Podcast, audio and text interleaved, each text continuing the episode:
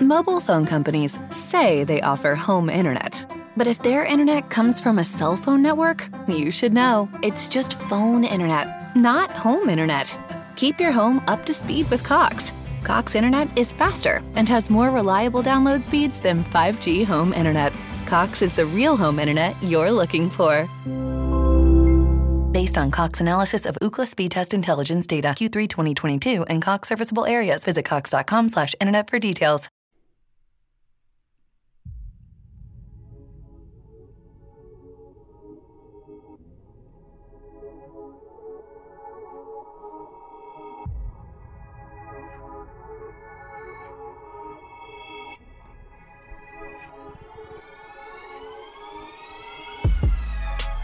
Yo, welcome to Unfair, the solo weekend edition with me, Jay, where we take a pensive approach to the sports conversation. You can always find us with our partners at WMQGRadio.com and wherever podcasts are downloaded and listened to. So please rate us and review us and give us five stars. You don't think we deserve it?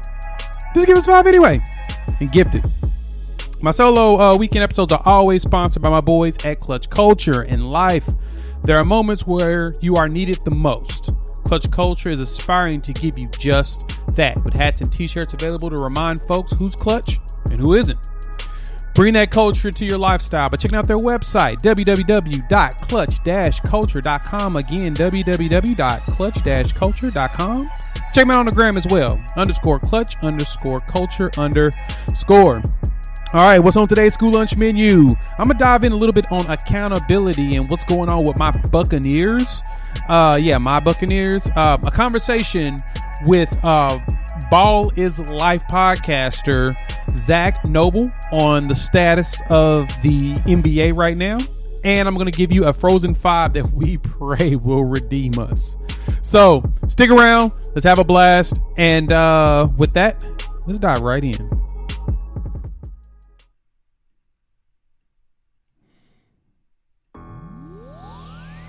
Woo! What a week. Okay, so I know how I want to start this because it's one of those situations where accountability is tough, especially in this country today. A lot of people don't want to be wrong. Um, we're not okay with being wrong. We're not okay with accepting that we may have made a mistake and that you know we uh, we should take blame for it. We always try to find a way to deflect, and that's not just everybody else. I'm including myself. We all try to find a reason to do that, and I'm a little bothered by how atrociously my Tampa Bay Buccaneers play. Yes. I'm a Bucks fan. I've been a Bucks fan since the 90s. I mean, back when Hardy Nickerson was our middle linebacker, Errict Rhett was our running back uh, back in the really bad creamsicle days. Uh, actually, the days of was it Steve Young leaving the team. I was I've always been a um, Bucks fan. Yeah, I've rooted for losers basically my entire life, but at the same time, I'm not as irrational of a sports fan as others. You know what I'm saying?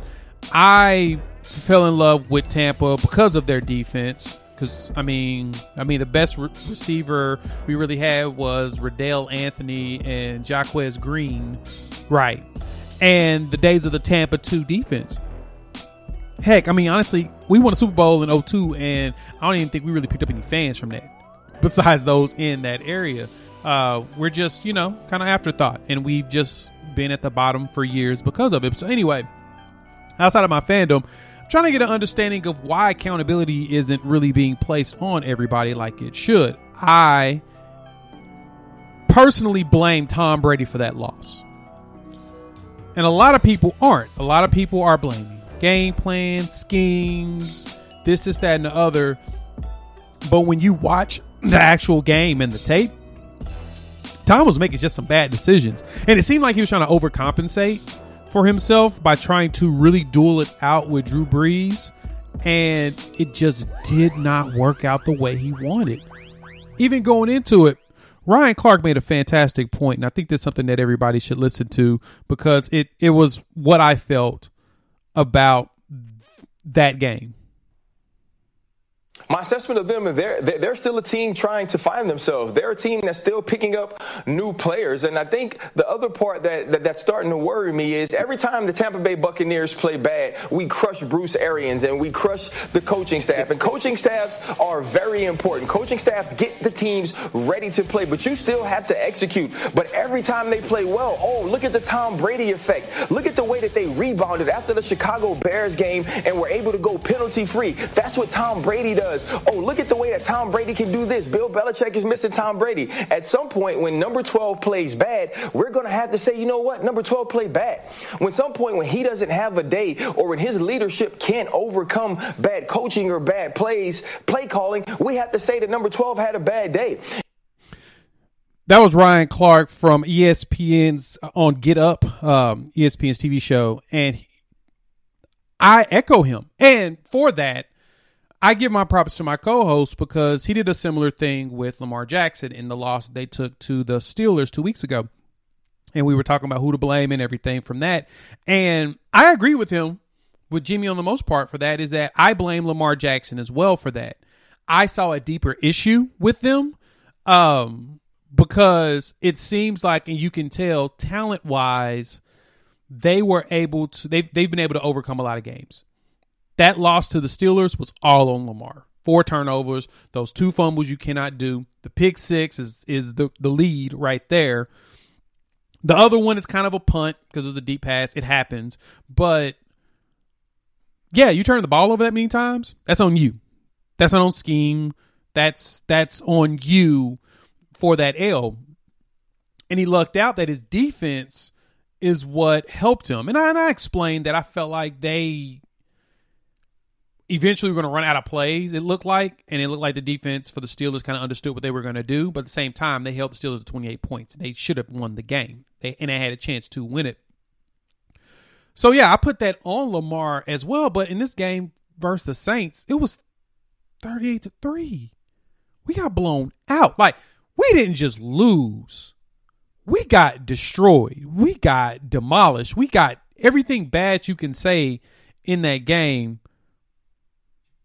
We we took it. And so but that is the effect of certain star players. We don't blame them in losses. We blame everything else around them. And then we blame we give them credit whenever wins and W's do happen. And we do that with everybody. We've done that with Lamar. We've done that with Brady. We've done that with Deshaun Watson. We've done that with uh, Drew Brees, etc. Russell Wilson. But we have to do a better job of just trying to hold these guys accountable. Like I'm a big accountability person, and and and I'll defend a lot of players, but at the same time I'll call them out. Like being a Thunder fan, one person I've always defended and held accountable was Russell Westbrook because there's always more context to the situation of what's going on on the game.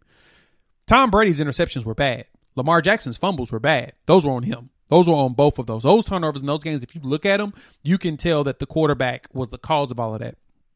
Whenever I criticize like Westbrook, he has his moments where he just goes, you know, bash batshit crazy and just does stuff.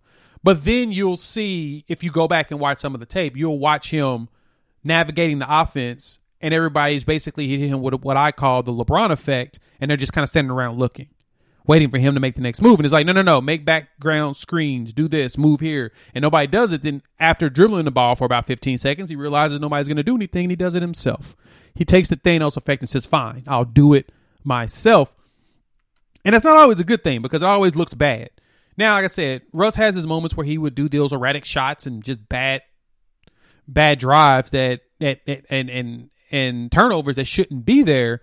But at the same time, you can see the hustle and grind. You can tell that it's not it's not always coming out of malicious state. It's not him being lazy. It's him working too hard. Sometimes actually, he needs that second gear. But with Tom Brady and the way that the Bucks are playing, yeah, we praise him when they win. But that Bears game was bad both Saints games was bad, and that's something that they can't have happen. And, and with a division opponent, you can't lose games like that. Tom is starting to look aged. So this is what I did. Went back and started looking at some of his November games, and I talked about this before that I, that usually end of the year is when Tom starts to teeter off, and over the last five, there is a little bit of a pattern. Now it isn't as steep as I thought it would be. He's still putting up numbers. Now, there's probably a lot more context I need to do as far as digging into the game, what the situations were, why they were passing so much, etc. Because there's a lot of games where he was throwing it 30, 40 times in November, December.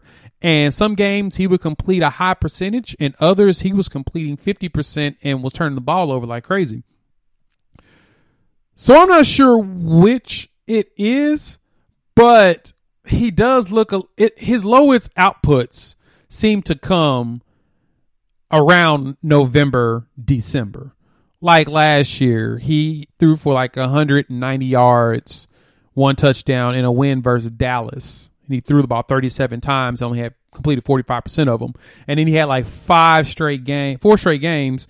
Well, actually, it's five straight games where he completed 55 or less which is not like Tom Brady. You know what I'm saying? Tom is known for being pretty accurate, and this was with the Patriots. We never expected it. Then he went into an, another December game and threw 55%, and they lost to the Dolphins, and that was last game of the year. Um, that's not a Tom Brady estique type set of games. I'm used to Tom in the 60s and 70s, as he is a career 63% thrower.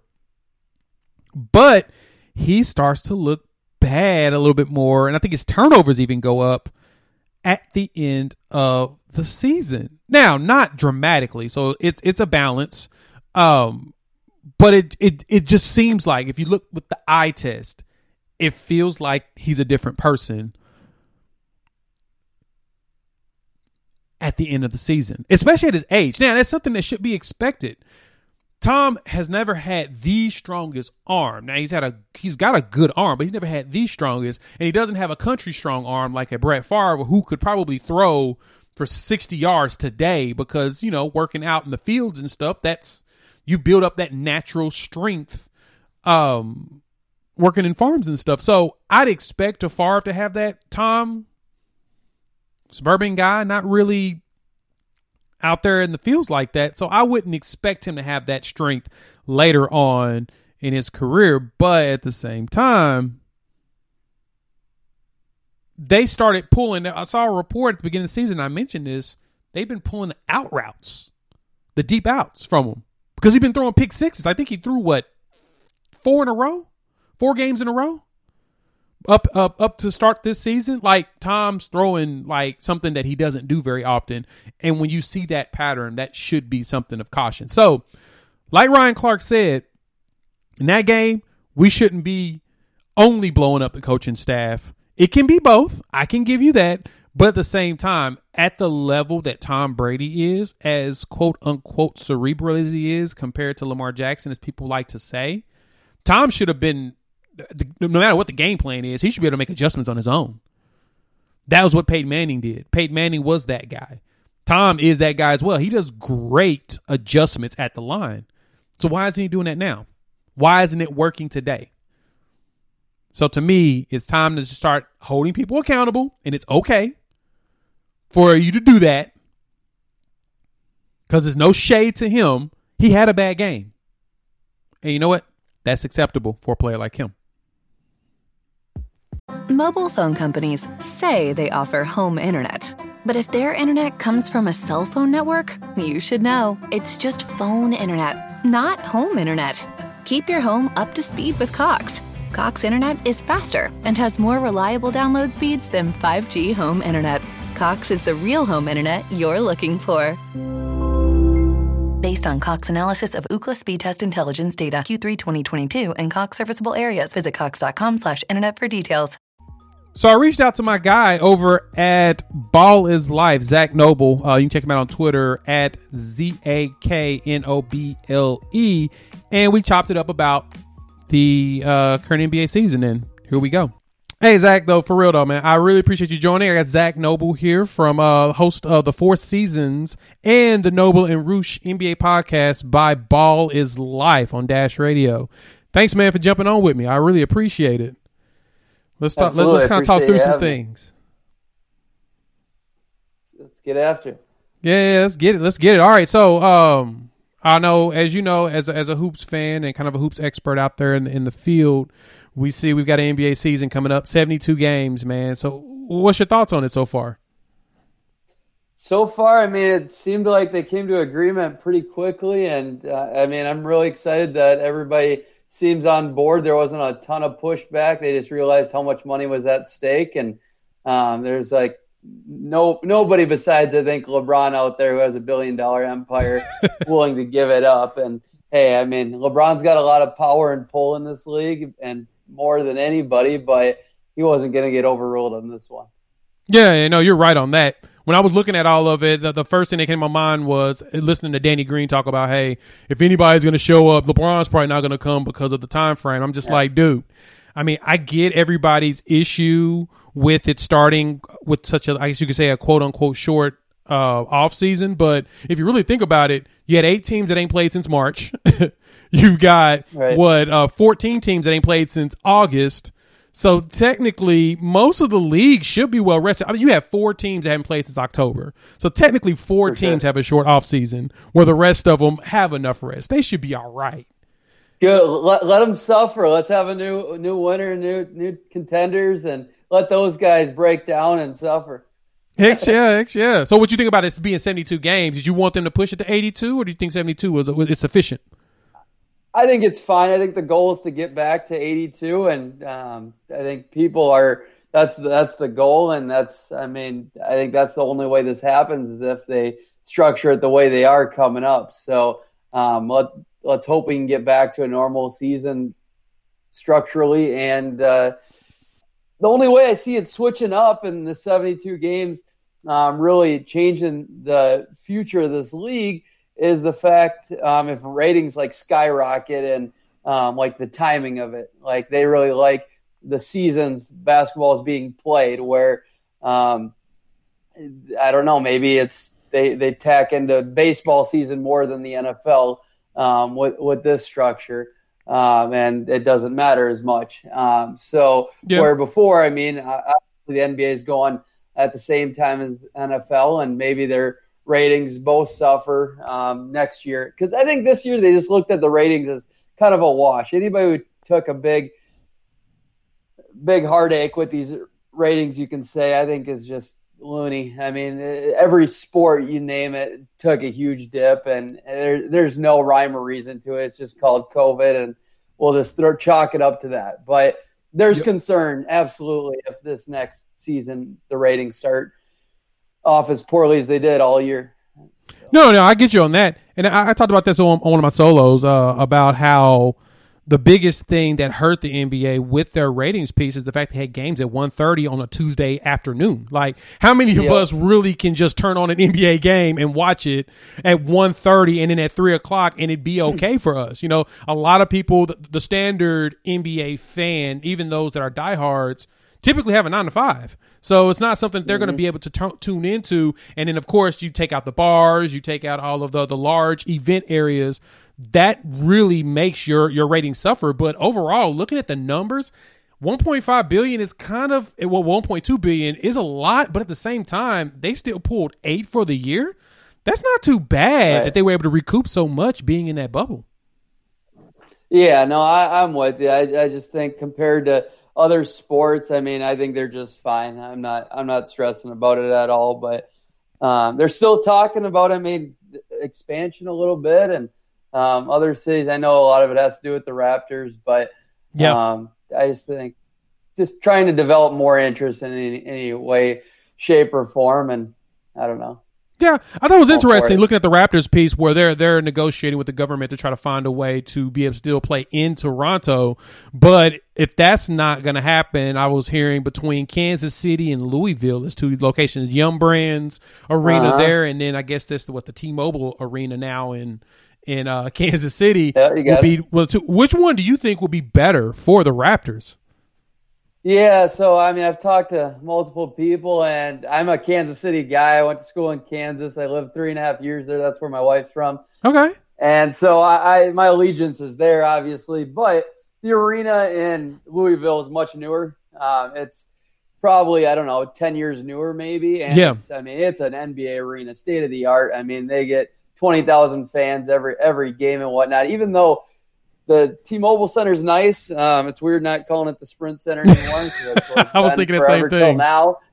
Uh, but Yeah, I mean they do really good on college events there, and the preseason game they have every year for um, I think Miami Heat go there quite often, um, and they, fans always show up. I, I know both cities fan wise they would do great, but um, I don't know. I think Louisville with the the arena has a little bit of an edge.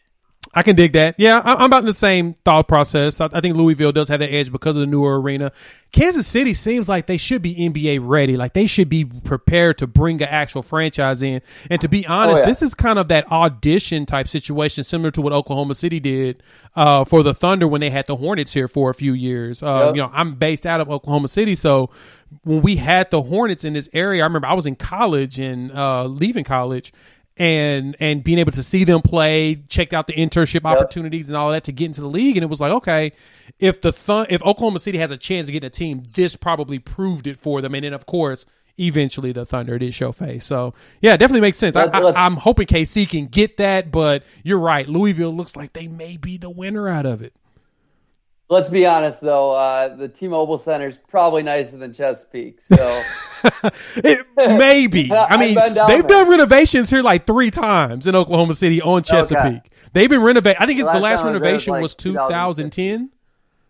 Okay. And they just built a whole new strip over there. Like we got the the Omni yeah. right across the street, which is the luxury hotel the, t- the players have been wanting for years. Oh, the area is awesome. a whole it's a alley. area to- to to make it uh, more appealing. But at the same time, as Oklahoma yeah. City. I mean, I'm, I'm not I'm not I'm not silly. I'm not naive about my city at the same time. But I do understand that um, uh, players, you know, they like the organization. They, they, they take care of these boys here. So okay, with that, um, we've got I mean, there's a lot of player movement and rumors going on, which is very interesting to me. I think this is my favorite part about the sure. NBA is how much drama uh-huh. they can uh-huh. build and kind of steal some of the NFL's thunder in the news cycle. Like that's the one thing I appreciate how Adam Silver and them they're not putting this stuff on Friday nights where it's buried through the whole weekend and we ignore it. It's it's front and center on a Tuesday and Wednesday with info. So one of the big ones I saw was James Harden and Russell Westbrook aren't very happy right now in Houston. Um, got a new coach, got a new GM. I'm guessing this past season with no big man in the small ball just wasn't what they were feeling. And I mean, granted, it makes sense. Do you see either one of those two getting shipped out? And if so, who gets shipped where? Yeah, so Shams just came out and said that Harden for sure is all in in Houston so far. Um, him and Kelly Iko, two guys I I trust just as much as anybody when they put out a report, uh, which is interesting because yeah, their first couple of reports before that was saying um, Harden, Russ, I mean, making it sound like they both wanted out, and uh, I'm glad Shams clarified that. So basically, to me, is what it seems. Um, it, it's craziness. It's really it's really madness how quickly Harden's had to go through stars and my whole thing is, yeah, you can blame Harden all you want, but I personally don't think he's ever had the perfect fit hmm. or mm. the, the, talent, enough talent around him to actually have a true contender. Um, many people will argue with me and say 2018 they were a real contender. I still think Golden State would have won that, and they, I mean, they were just the talent exceeded the fit. I don't think Chris Paul was ever a great fit for James Harden.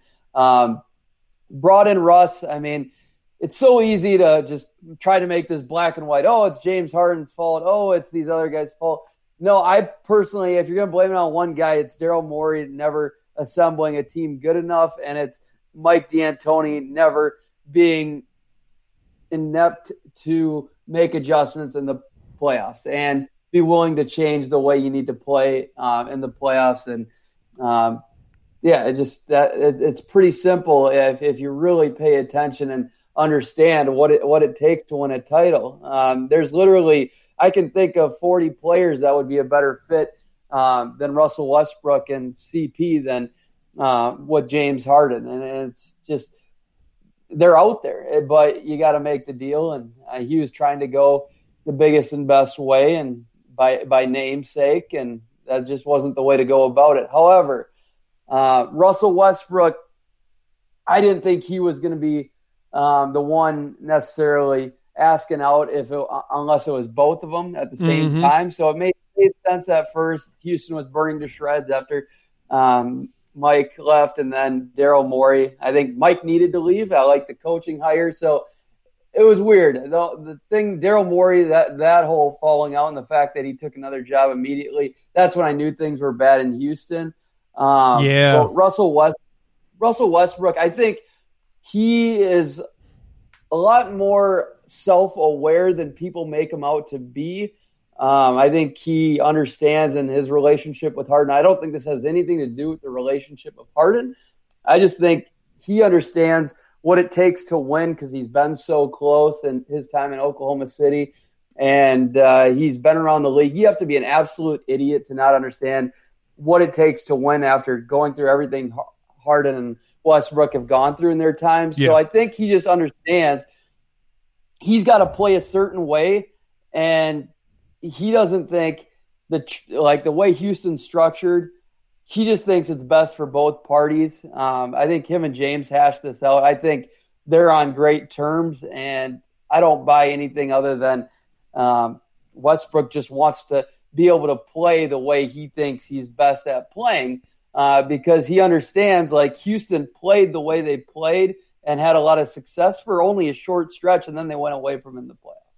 Yeah, they they kind of deviated from from the game plan, you know, because they were trying to to accommodate everybody. When when in all actuality, when it comes to d- going deep into the playoffs, you can't do that. You you, you got to go with what mm-hmm. works and make that work. And to me, the one thing that that that really just rubbed me wrong about the way they tried to run things was getting rid of your big man, like Clint Capela, Having him was was an asset to Harden. The way Harden's game was, way when he would drive, he would be prepared to throw the oop because you would have to defend one of the two. And Westbrook just isn't the big man to do that. So you kind of needed to have both of them, and I and I felt like D'Antoni should have staggered them more, especially with Capela. That would have been the perfect chef's kiss setup because Westbrook also drives and can throw the pass up, while Harden does the drive and shoot. You, you would have had the mixed combination, but I they they kind of failed him. I don't blame Harden for a lot of it. I do blame Morey like you. I think Daryl was the big issue behind everything because he just didn't assemble the right piece and this stupid notion of analytics around shooting threes or shooting in the paint is it, it, doesn't work in the in in today's NBA. Now, I get you need more threes to beat a Golden State, yeah. but Oklahoma City showed you in 2016 the best way to beat Golden State is to play defense. If you lock them boys well, up, you can do it. Yeah, for sure. And the fact is, James Harden's played the way you need to play in the playoffs before. He's done it before under yep. Kevin McHale. They just went. He never went back to that way when Mike D'Antoni was in charge in the playoffs. So yeah, it's like almost point. like where he, he had this guy telling, enabling him or not enabling him to be able to play the way you need to play in the playoffs. But at the same time, I mean, your star player's got to be smart enough and good enough or be strong enough to put his foot down and say, I know I got to change things on my own and just fuck the coach. I got to do what I got to do. Yep. You know, LeBron LeBron's not going to listen to anybody. And if you're truly if you're at that level, if you think you are, then play that way. Do you? Yeah. Yeah, no, you're right. You're right, and that's exactly the way that Harden's going to have to approach it. But we'll see if he's still in Houston by the time the season starts. To be honest, I, I can totally see him getting sent to Philly because D'Antoni and them really wants him up there. Uh, and you may as well, if you're going to blow it up, just go blow it all up. Don't even just don't collateral damage. Get just fire everybody. right. Let it all go. So we got the draft coming up, and and that, that's what one thing I really wanted to to peg you on. You put together a list on a regular basis. You've got your top player rankings that you put on your Twitter. They can definitely follow you um, at Zach Noble, Z A K Noble, N O B L E. It's uh, it's pretty cool seeing how you go through the rankings and you ask the question at the end: who should be at 57, who should be at 32, etc. So with the NBA draft, I think that this is actually a pretty solid draft this year. I don't. I've heard a few people kind of try to knock it and say it's not that good, but I see a lot of not truly transcendent or generational talents, but players that could potentially go to that level what are you thinking about when it comes to this draft? Do you feel like it's up to par um, in the top 20 of drafts all time? Ooh, I don't know if I'll, I'll go there. I think uh, a lot of people are just really lazy with this draft, and there's no excuse to be as lazy as people are because this has been the most time people have ever had to prepare and learn and understand this draft. That's yep. why I feel like I know it super well. Uh, but the thing is, it's like it's not top heavy. Okay, so that's where people get lazy. They say, "Oh, their talent at the top sucks, so this draft sucks." No, I think this draft is actually really good overall, like depth wise. I think it's a lot deeper than most drafts, just because I think you can get a really good player at 35 or 40 even. Um, because I think a lot everybody's board you're seeing, whether it's um, experts or NBA Twitter, everybody's all over the place, and usually there's a lot more similarities between 1 through 10, 15 through 30, but literally it's just madness this year. And I think a big part of that is the talent, but also just the amount of time people had to prepare. So there people are constantly changing their boards just to change them and talk themselves out of decisions they've made when they actually studied the first go around. So um, that's where I feel pretty confident. It's like I haven't changed a ton of stuff um, just to change it. Like I feel like um, I, have stayed true. I, have made little adjustments here and there, like one spot, but I'm not going to just move somebody 10 spots up because that's who I watched recently. And you'll hear that all the time. And, right. Um, but at the same time, you got to understand what GMs are talking about, what NBA Twitter's talking about, and because they are they do vary quite a bit um, at, at, the end of the day. So I'm really excited to see how this thing plays out. Um, but yeah, I'm really excited about this draft, and I think the depth is pretty deep. There's a lot of shooters in this draft. Yeah, yeah, that's the one thing I noticed is that we have a lot of players that are built for this era of basketball. The the mm-hmm. this generation of hoopers is all about um, shooting. You got to have shooting, spacing, speed, height, length, uh, you know, all that good jazz. It seems like that's what we're seeing in this draft. So, sleeper wise, who do you think's your sleeper in this draft? Because we already know the top ones. You got your LaMelo Balls, you got your yeah. RJ Hamptons, you've got your Wisemans, your James Wisemans, uh, you got Okongwu, I mean, Anthony Edwards, etc. But who do you think is going to be the sleeper that's going to really surprise people when they get drafted?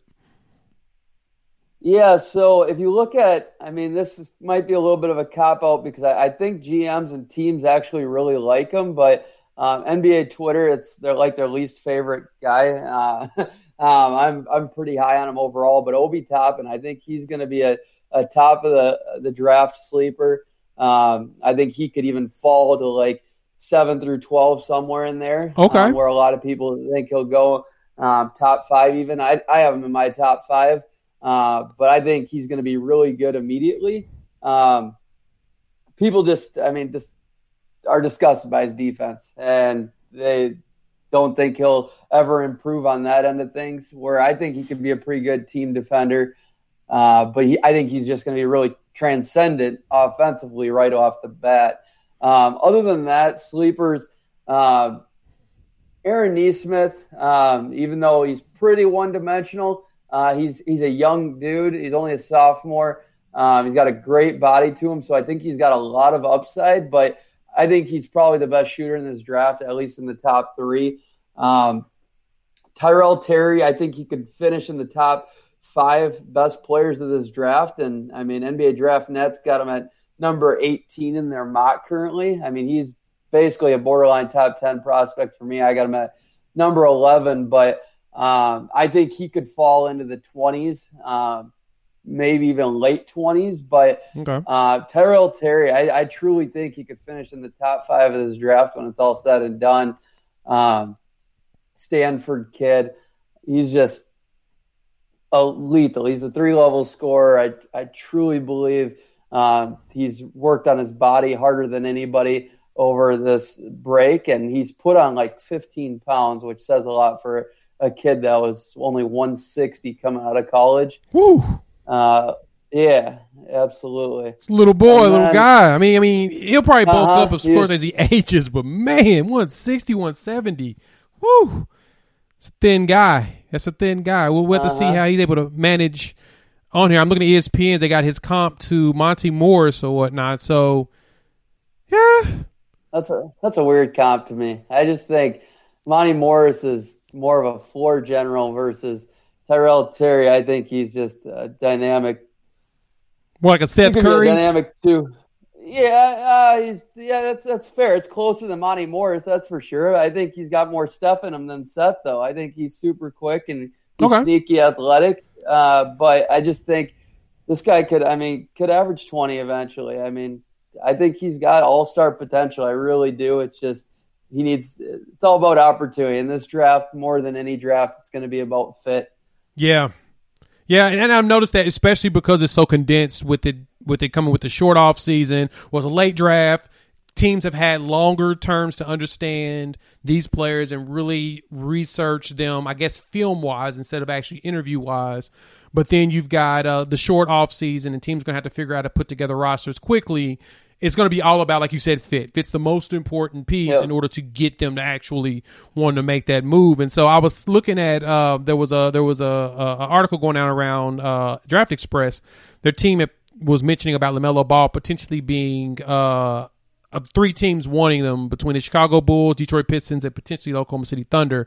Them looking to trade up to grab him. Do you see any of them going after him? I think they should. I really do. I think teams like the Bulls and the Knicks, uh, they have all these. Assets. It's funny because those guys are those teams are both rumored for Russell Westbrook as yep. well. um, so I think if you don't go for Russell, I think you should do everything you can to go um, get this transcending player in Lamelo Ball. That if you truly believe he is, uh, because you do have the pieces. A lot of these guys, I mean, have a lot of guys that need to be developed and not the right players around him to develop, not the situation where, for instance, if the Chicago Bulls want LaMelo Ball and they think he has the potential to be the best player out of all the guys they have, I think it'd be absolutely stupid for them to bring him in without getting rid of either Zach LaVine or Coby White. I think there's no way all three of them reach their full potential um, playing for a full season together. I think they all take a major hit and then you really screw up things foundationally for your team um, and just every everything else. Where I would love to see Lamelo in New York. Um, yeah, I'm also a Timberwolves fan at heart, and I think there's a deal to be had there. I'd, for the Wolves, I think as long as they're in the top ten, there's literally a deal with anybody they can have. Um, I want to trade the pick, uh, but at the end of the day, if they're going to draft, I want Anthony Edwards. Yeah, I'd say Minnesota should take advantage of the opportunity to trade down, pick up some additional assets, grow around Karl-Anthony Towns, D'Angelo Russell. There's no real reason to even blow that up because they just now got it. And I mean, KAT can be a cornerstone. I don't feel like he really is, but Ooh. pairing him with Russell, we don't really know yet. So I think it's something that right. we should really get the opportunity to understand and see what it looks like. And bringing in Lamelo Ball is going to do nothing but just cloudy up the entire situation. So yeah, trade down, move around. Uh, my buddy, my coach Jimmy was mentioning he thinks Detroit's the best option. Lamelo Ball is going to sell tickets. He's going to be a draw. Uh, once they get the opportunity yep. to get fans into these arenas, it's going to be it's going to be paramount for them to find a way to draw the fans back in. And the way that Detroit yep. has played the last few years, it's it's mediocre at best. It's kind of an embarrassment for what you know Detroit basketball really is known for. Right. So adding a, a Lamelo Ball, which is a borderline transcendent guy, with the Blake with the Blake Griffin, if unless or you trade Blake Griffin and start right. really building around him, I see them. I agree with him. I think that's the best place to go because the problem with Chicago, that means you got to get rid of either Zach LaVine or Coby White. Who are you getting rid of? You know what I mean? Like which one of them do you really want to drop? Right. Who who you want to drop in order to start over, but then you're Roll starting over. yeah, you're flipping a coin, rolling dice at that point. I mean, everybody's got a different opinion, and when everybody's got a different opinion in the room, I mean that's that's a questionable situation. Yeah, yeah. You want to you want to be you want to be certain that you got your cornerstones, and um, so it, it's tough for a team like Chicago or like a Charlotte Hornets if you want um, Lamelo Ball. But like the Charlotte Hornets make so much sense to trade an asset to move up to number one and get James Wiseman. Um, yes. I think that would just make too much sense. But I'm with you in Detroit. Lamelo Ball, in order to reach his full potential, needs to just be Lamelo Ball and like let him free for a year or two and just see if he's actually that dude. Um, Detroit is one place where he's not going to have a combo guard messing with him at all or anybody he needs to share the ball with. Um, then he's got guys like Luke Kennard, Bruce Brown. He's got a couple shooters there around him and whatnot. But he got um, Graham. but had, well, Devonte Graham, you got to kind of figure out how you're going to move him around. In right? Charlotte, yeah, yeah. So in Charlotte, you'd have to pick between Devonte Graham and Terry Rozier, and I mean, unless Terry Rozier, you want him coming off your bench at 19 million a year, which I never liked that contract. Yeah, uh, he's got a year or two left on that. Um, so why why just yeah yeah Charlotte's a no brainer on James Wiseman or Okongwu. Um, they just got to make sure they get one of those dudes. So with that, now but, this is this is the question for you: Does Golden State keep the number two pick? Like that's the one thing I've been asking is do they even keep they shouldn't. Yeah, I don't think they should. I think they should be really flexible and lenient with that pick because I mean they got to win now. I mean it's it, it's it's really unique. Minnesota and Golden State, yeah, they're two different teams for sure. One's a contender, and one's contending for the playoffs. But Minnesota, I'm telling you, they need to win now because KAT and D'Lo aren't patient. They feel like they need to win right now. Um, they're two spoiled kids. I think D'Lo is a lot less patient. I mean, a lot more patient than KAT. Um, I think KAT. I mean, definitely with the loss of his mother, I think that definitely made life a lot shorter in KAT's mind. Uh, it really, I mean, and I don't blame him at all. And so he see he's gotten a taste of the playoffs. He understands um, what it takes in his mind, but yeah. at the same time, if you're that dude, if you're that dude, then prove it be that guy. Take you should be able to take. There's half the league, more than half the league makes the playoffs. And if you're that good of a player, you should be able to have your team in contention for the playoffs at least. Yeah. Um, if you guys are both really all star players, that's my mindset on it. No matter who's really around you, but uh, I think Golden State and Minnesota both need to do what they can to trade those picks. Uh, but I mean, if you end up with a player, hopefully it's somebody you can develop in your next wave. Um, there's no pressure on them, so they just got to be coherent. There's way more pressure on Minnesota too if they draft. But. Yeah, that's a good point. That's a good oh. point. Yeah, I don't, I don't see Golden State keeping it either. So it's, it's it both of them. I see them both trading down, getting future assets, and and letting other teams uh, work with these young boys. So uh, with that, Zach, you, you guys got any uh, cool interviews coming up or anything? Anything you want to plug? Yeah. Um, yeah, absolutely. Just had a really good one with uh, Collin Sexton. That was a lot of fun. One of my favorite player shows I've done. Um, Ron Baker, it was funny. Uh, his NBA and overseas career just came to an end uh, with all of his injuries, but uh, we talked about Anthony Davis embarrassing him. That was pretty hilarious. Uh, he, he, got into that yeah, a little that bit. Yeah, exactly. And then uh, just had Kendrick Nunn on. That was that was pretty fun. We'll be releasing that one early next week. I, I believe in that kid. I think he's got a really promising future, finishing second in the Rookie of the Year. And then uh, lastly, LeVar Ball. That was really spicy. Oh yeah, I'm ready for that. The Nunns, I'm definitely ready for the Nunn one next week. That one's a good. One. I, I saw Collins, I listened to Collins as well as uh, Ron Baker, which I always mix him up with Fred VanVleet because the names don't definitely match the faces when you see them. Ron Baker and the yeah, that should be vice versa. So um, yeah, this is Zach Noble at Ball is Life, uh, host of Four Seasons as well as Noble and Roosh. Uh, man, I appreciate you joining me. I really appreciate you having me. Anytime you want me, man. All right, I'll let you know. We'll, we'll catch up after the draft since we'll, we'll, we'll have some definite conversations on figuring out what these teams are going to look like because free agency and the draft will hit basically two days after each other. Damn right. Cool. Enjoy the madness. Thanks, man. Mobile phone companies say they offer home internet. But if their internet comes from a cell phone network, you should know. It's just phone internet, not home internet. Keep your home up to speed with Cox. Cox Internet is faster and has more reliable download speeds than 5G home internet. Cox is the real home internet you're looking for. Based on Cox analysis of Ookla speed test intelligence data Q3 2022 and Cox serviceable areas, visit cox.com/internet for details. All right, last week was not a good week for us again. Man, I don't even know what's going on. I'm trying to I'm trying to find whatever it is I don't know. I would like to say that we there is a um, silver lining here, but no, we went one and four again. Uh, actually, one th- yeah yeah one and four again. Uh, last week for Jimmy. So we're gonna go ahead and see if we can redeem ourselves with the Frozen Five West Westgate Super Contest picks. Let's jump right in.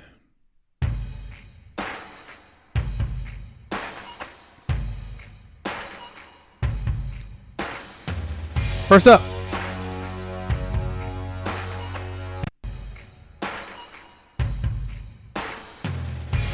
we have the Tampa Bay Buccaneers playing against the in Carolina against the Panthers. The Buccaneers are five and a half point favorites, and I'm gonna do something that I I swear against because I'm going to actually bet on my team this week. All right, so the Buccaneers at minus five and a half is definitely a lock. Defensively, even after that abysmal game against the Saints, DVOA they're still number two defense. They're right behind the Saints, who moved up. And actually, they're still number one defense. My apologies. So they're playing the Panthers in Carolina. They're coming off an embarrassment on on national television. So that's a guaranteed recipe for victory. So Tom and them will rebound, give them the dub. We'll say 30 to 20. Buccaneers cover the five and a half. Next game on the docket, we have the Los Angeles Rams hosting the Seattle Seahawks. The Seahawks, the Rams are actually one and a half point favorites. And you know what? I'm going to take the Seahawks. And this is the reason why. It seems like Seattle has always played better on the road. They've been a much better road team over the years for some really odd reason. And defensively, they are very questionable. But they're getting a Pro Bowler at the defensive line in Hammond. And because of that, this should give them an opportunity to really wreck shop on the Rams. And Russell Wilson doesn't always come out and have back to back bad games. So I'm going to give Russell Wilson the nod on this one. So the Seahawks will go down to LA, win the divisional game on account of 28 to 24, covering the plus one and a half. Next games, we have the the Miami Dolphins hosting the LA Chargers. The Dolphins are two point favorites, and I'm going to go ahead and swallow those two points. So, my coach Jimmy kind of made mention of how, with the neutral site set up in Vegas, it's a four point swing because of the lack of fans for the most part. And LA is traveling cross country. Everybody that seems to be traveling cross country for the most part aren't playing very good football. So I'm going to give this nod to the Dolphins. Tua looks good. There's not much tape on him yet. And the Chargers defensively are sprawling. They're not as good as I was hoping them to be. They're DVO ranked at what, 16th, which is just under, uh, right in the middle. But the players they had they should be better. So I'm to give the Dolphins this nod. Let the Dolphins run out there. They're to win this game. Dolphins 22 to 18 covering the two points. Next game, we have the Baltimore Ravens traveling up to play against the New England Patriots. The Ravens are seven point favorites on the road, and that is wild to me. So I'm swallowing those points. Look, Bill Belichick has always had an issue with scrambling quarterbacks. He now has a scrambling quarterback that I figured he could leverage to get better knowledge on how to defend them, but at the same time, schematically, they struggle. And Belichick always focuses on taking away every team's best player, their best option. And the one that he typically will go after is going to be Lamar Jackson. Last time he played against Lamar Jackson, what happened? Yeah, they, they, they put in work on him. So I'm going to take the Ravens to run up in there, clock in on the Patriots with a beautiful score of 30 to 13. Ravens covering at seven easily. Sorry, Cam. Last game. And I don't know why I'm doing this, but it makes so much sense. We have the Arizona Cardinals hosting the Buffalo Bills. The Bills are one and a half point dogs, and I'm going to go ahead and take the point. I know Buffalo is playing really good football on both sides of the ball. Defensively, they they have a mediocre defense DVOA wise, but they look like a strong defense. Like it's a half and half setup for them. They have a tendency of getting good enough leads so where the defense has to do as much work, but their defense is holding teams down. Um, the loss to the Chiefs and and the Titans were eh, a little questionable but I think they can contain. They've won last three. They beat the Patriots and the Seahawks, which was an impressive win. This is the perfect letdown spot, but I'm gonna hope that the Bills don't let me down. And I'm saying the Bills gonna actually travel and win this game that I didn't think they were gonna win before at a score of oh god, it's gonna be a shootout, forty to thirty eight. Buffalo wins on a game winning field goal orchestrated by Josh Allen. So, this week's Frozen Five, we have the uh oh closed it. What what what happened? You know, gotta love how stuff just randomly closes on you. Frozen Five is going to be the Buccaneers minus five and a half, Seahawks plus one and a half, Dolphins minus two, Ravens minus seven, and the Buffalo Bills plus one and a half. For some bonus picks, I do have a couple that I was looking at. You can definitely take a gander at the Browns minus three. Um, I don't know why the Browns are favored in this game. And because I don't know why they're favorite, I think it's the game you should probably look at.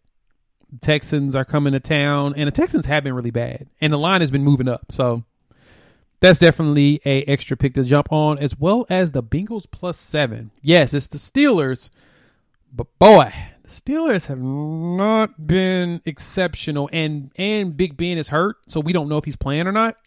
Bengals defense has not been as bad as you would think that they are. Um, they actually are serviceable. and most of their games, they've been in it. They've been in most of their games within a touchdown. I mean, they beat the Titans.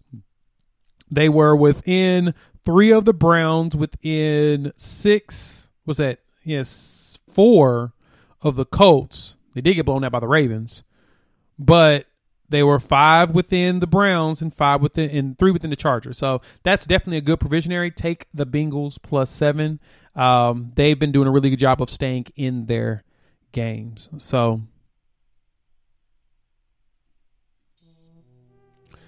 appreciate you joining as usual here on Unfair. Please check us out wherever podcasts are downloaded and listened to. And uh, rate us and review us. Give us five stars. You think we deserve it? Just give us five anyway and gift it.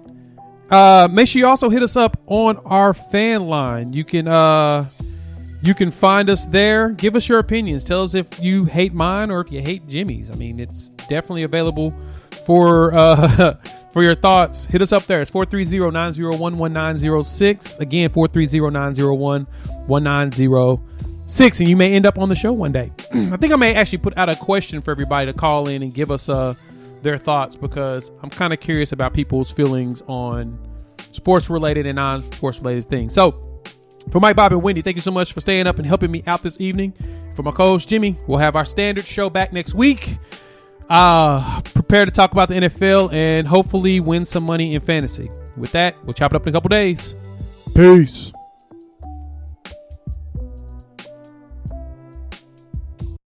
Mobile phone companies say they offer home internet. But if their internet comes from a cell phone network, you should know. It's just phone internet, not home internet. Keep your home up to speed with Cox. Cox internet is faster and has more reliable download speeds than 5G home internet. Cox is the real home internet you're looking for. Based on Cox analysis of Ookla speed test intelligence data Q3 2022 and Cox serviceable areas, visit cox.com/internet for details.